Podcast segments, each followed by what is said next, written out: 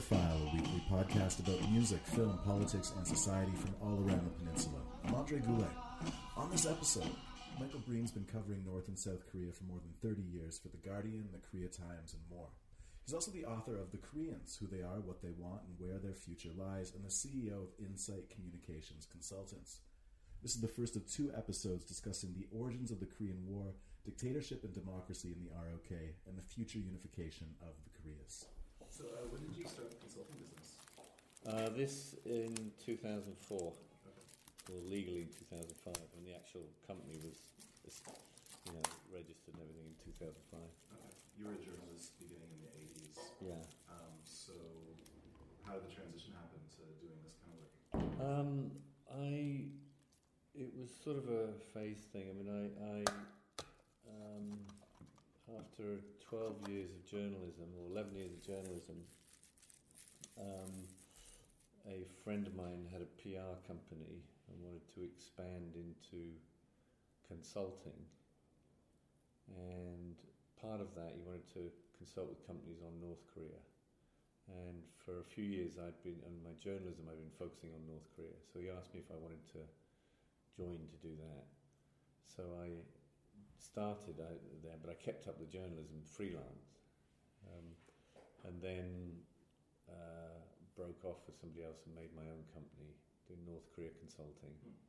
Didn't work out very well.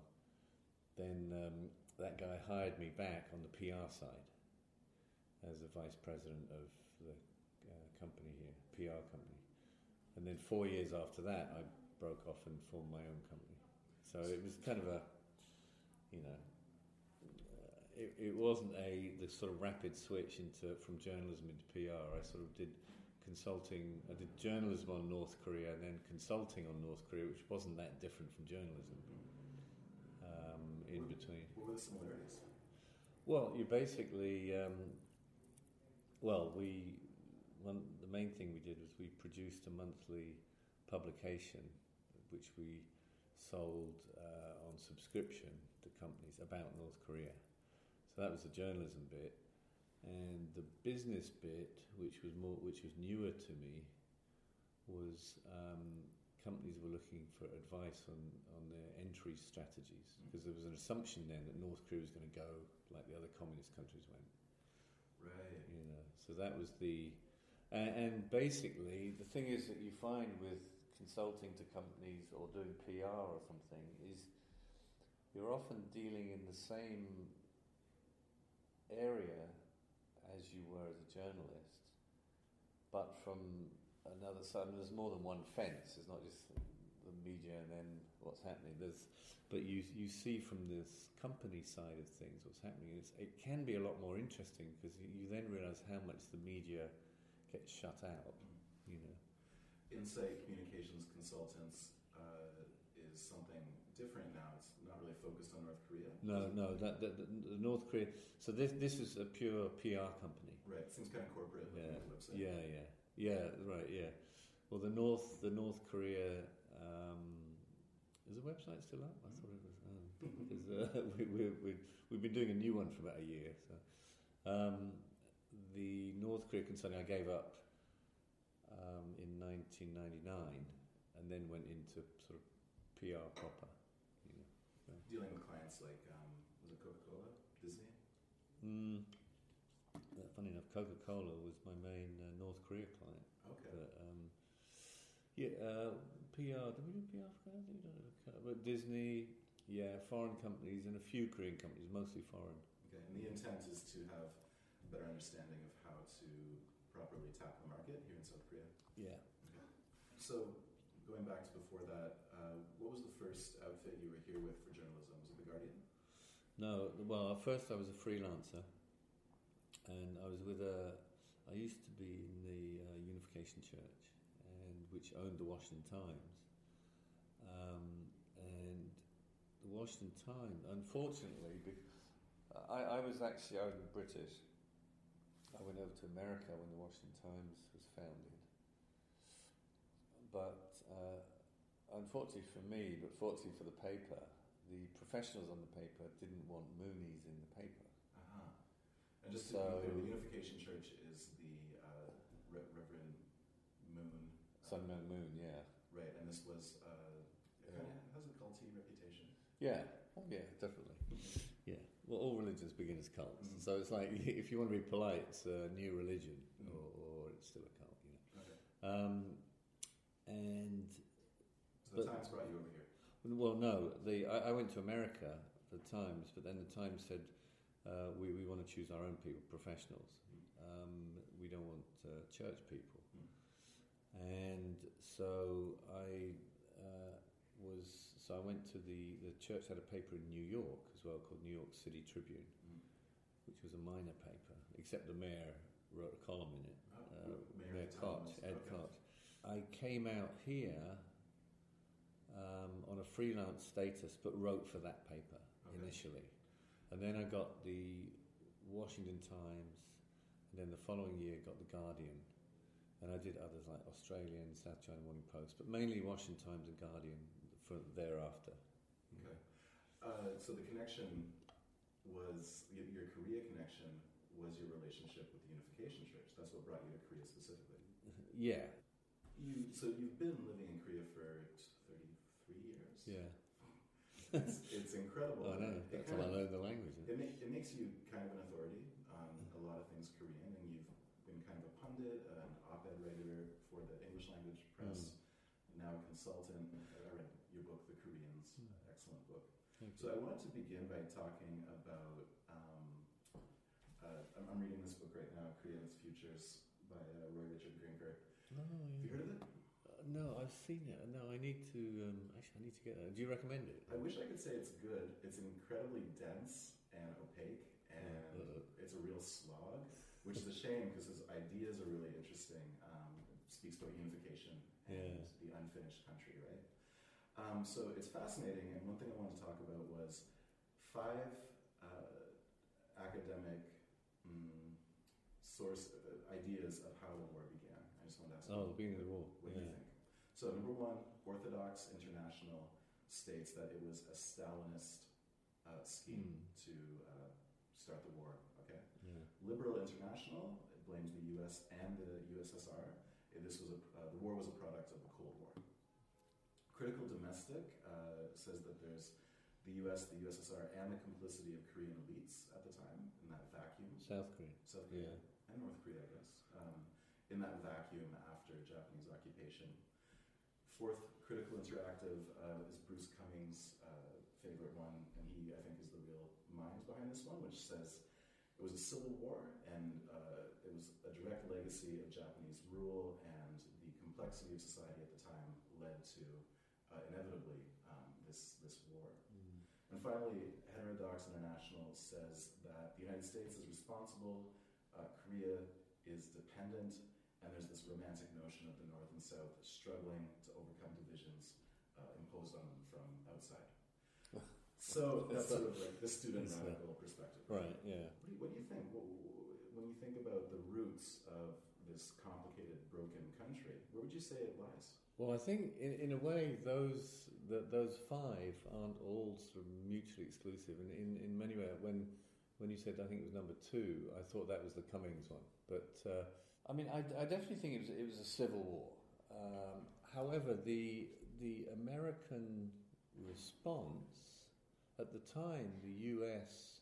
and had the U.S. not responded, then Korea would have become, you know, North Korea would have, Kim Il Sung would have taken over the whole country. So um, the U.S. response uh, was based on sort of the domino theory, or the, the idea that, that the commies were behind it, and if we don't sort of stand up to them here, then the next thing is they're going to go for Japan, or you know the dominoes will start falling. And in, in a way, historically, the, the dominoes never did fall like that, but the people believed at the time that that's what would happen, and they they thought that Stalin was behind it. Um, in fact, Stalin wasn't the prime mover. Kim Il Sung was the prime mover, but Stalin approved it, and Kim Il Sung didn't go without Stalin's appro- until Stalin approved. Um, so there's again the truth is not quite as it was seen in its day, um, and the Japanese. I mean, I don't think the Japanese are directly to blame, but, but the, the Korean, the, the weak sense of state and the Korean identity and the fact, the fact that um, when the Allies were deciding how to, during World War II, how to sort of, The do- arbitrary. yeah, the arbitrary line, the Koreans had no voice. Right. Uh, and what see, uh, and what they forget is that from the point of view of the Allies fighting a world war, um, they weren't very important. In fact, they were less important because they were part of Japan. Mm. They were Japanese. That's right. So the afterthought of Korea just didn't No. matter. It, it didn't really matter, and and in a way, as, as sad as that is for Koreans, they kind of they they had no voice. Um, like, had there been a very significant Korean presence in the Allied war effort, they might have well had a voice. People would have said, "Excuse me, we're different from the Japanese," you know. Mhm. Um, But, But they they didn't. actually fighting with Japan. Well, they were fighting with Jap- occupied. they, yeah, they were fighting with Japan, or they were fighting amongst themselves, you know, arguing, or they were in China, kind of, and, and they didn't really come to the attention of the Allies. Mhm. Although, ironically, the, the rightists did later, you know, and with, with Chiang Kai shek and so on. So it was a very complex sort of picture, and I think um, the, the specific conflict that started it, there's, there's some, there's how can I say? I mean, I put the blame at Kim Il Sung's feet, uh, but even I think he was misguided. He he was misled into thinking that he'd be welcomed down here, Mm. and it was um, he wasn't. Mm. And even if they had taken it over, the pacification would have been horrible. Now to lay Uh, at his feet, I mean, But sorry, let me let me finish. Okay. Uh, but the at the again.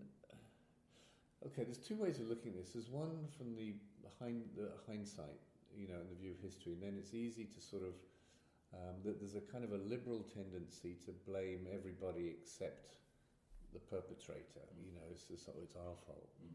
because we're impure. You know, oh, it's the Americans, Mm. oh, it's the Japanese.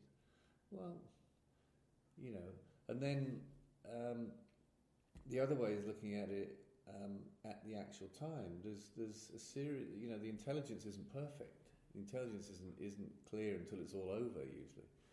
Um, so the the North Koreans also were concerned that the South Koreans were thinking in the same way as they were. That Kim uh, Lee Sung Man was going on all the time about. in fact, the president, Lee Seung-man Syngman Rhee, right? Hmm. Um, he was a real commie hater, and uh, I've read a lot of stuff that suggests that he was ready to go in there as well and attack the North.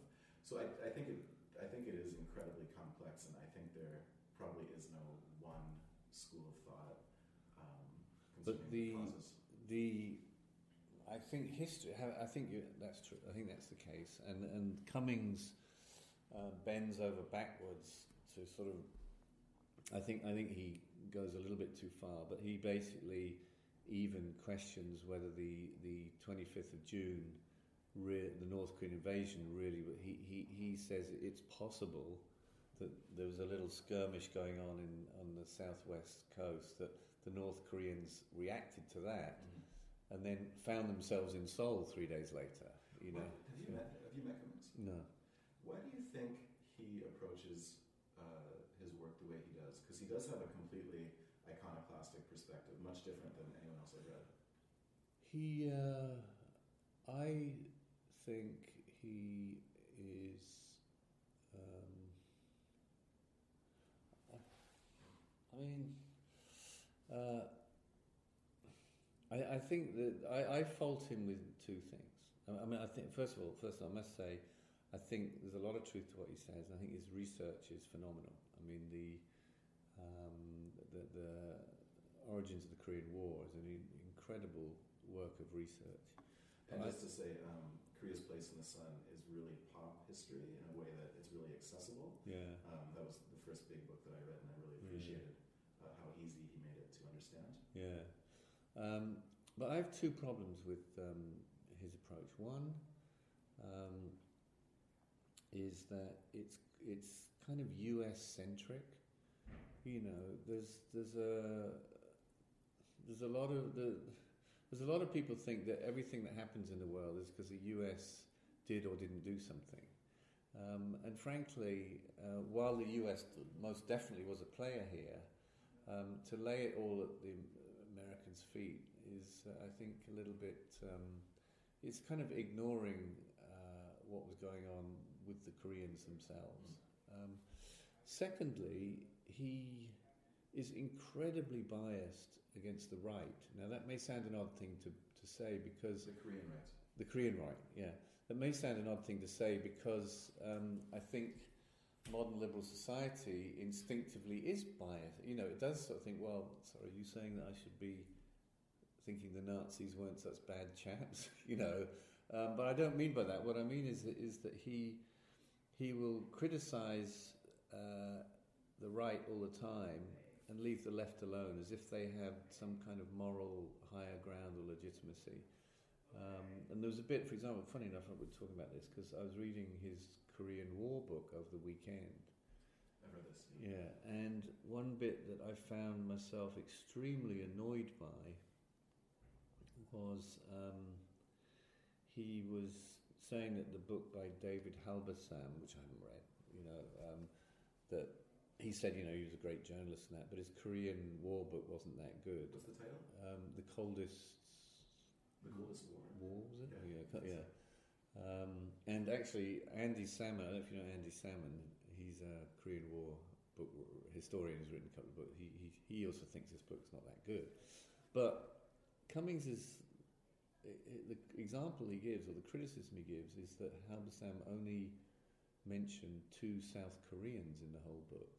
One was Syngman Rhee, and one was Baek Sun Yeop. Now, um, and then Cummings explains that Baek is, speaks English and he always gets wheeled out for anybody who wants to do research on the Korean War.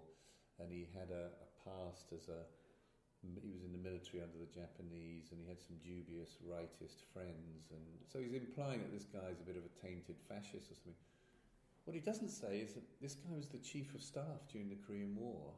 He was the liberator of Pyongyang. He was the most senior South Korean military officer in the war, and he's still alive. Mm. So he's no wonder people go. Do you see what I mean? Yeah. There's a kind of he's, he's painting this guy as some kind of fascist. He's not painting Kim Il Sung as some kind of brutish commie bastard. Mm-hmm. He he's somehow the, the the left seem to be alright, but at the same time, the reason I find it a bit. Uh, the reason I criticise it is that Cummings is not a communist. He's not a Marxist. He doesn't even He's- seem like an ideologue in this. No, I think you know what I think is a friend of mine here, an American friend, who said uh, um, he'd read. He's a lawyer and not a historian, but he'd read Cummings's books, and he said he reminded me of when I was at school. And when you're about sort of fifteen or sixteen, you become kind of aware, socially and politically aware. And at that age, we're all basically leftists, you know, or we're all, and we talk about them, you know, society, Then We kind of simplify what's wrong with the world. And he said he gets the feeling that Cummings has just never grown up. Um, now, I don't know if that's a bit unfair, but there's, there's a kind of annoying poking away at the US and South Korea all the time. And I feel like, sort of, as I'm reading it, I feel like saying, Bruce, um, I, I know you might not like this, but South Korea has actually looked at it. That's the Korea File for this week. Special thanks to Michael Breen. Tune in next week for part two of this interview. You can find us on iTunes, Facebook, or at Spreaker.com. And if you like this show, recommend it. From Sagi Village on Jeju Island, I'm Andre Goulet.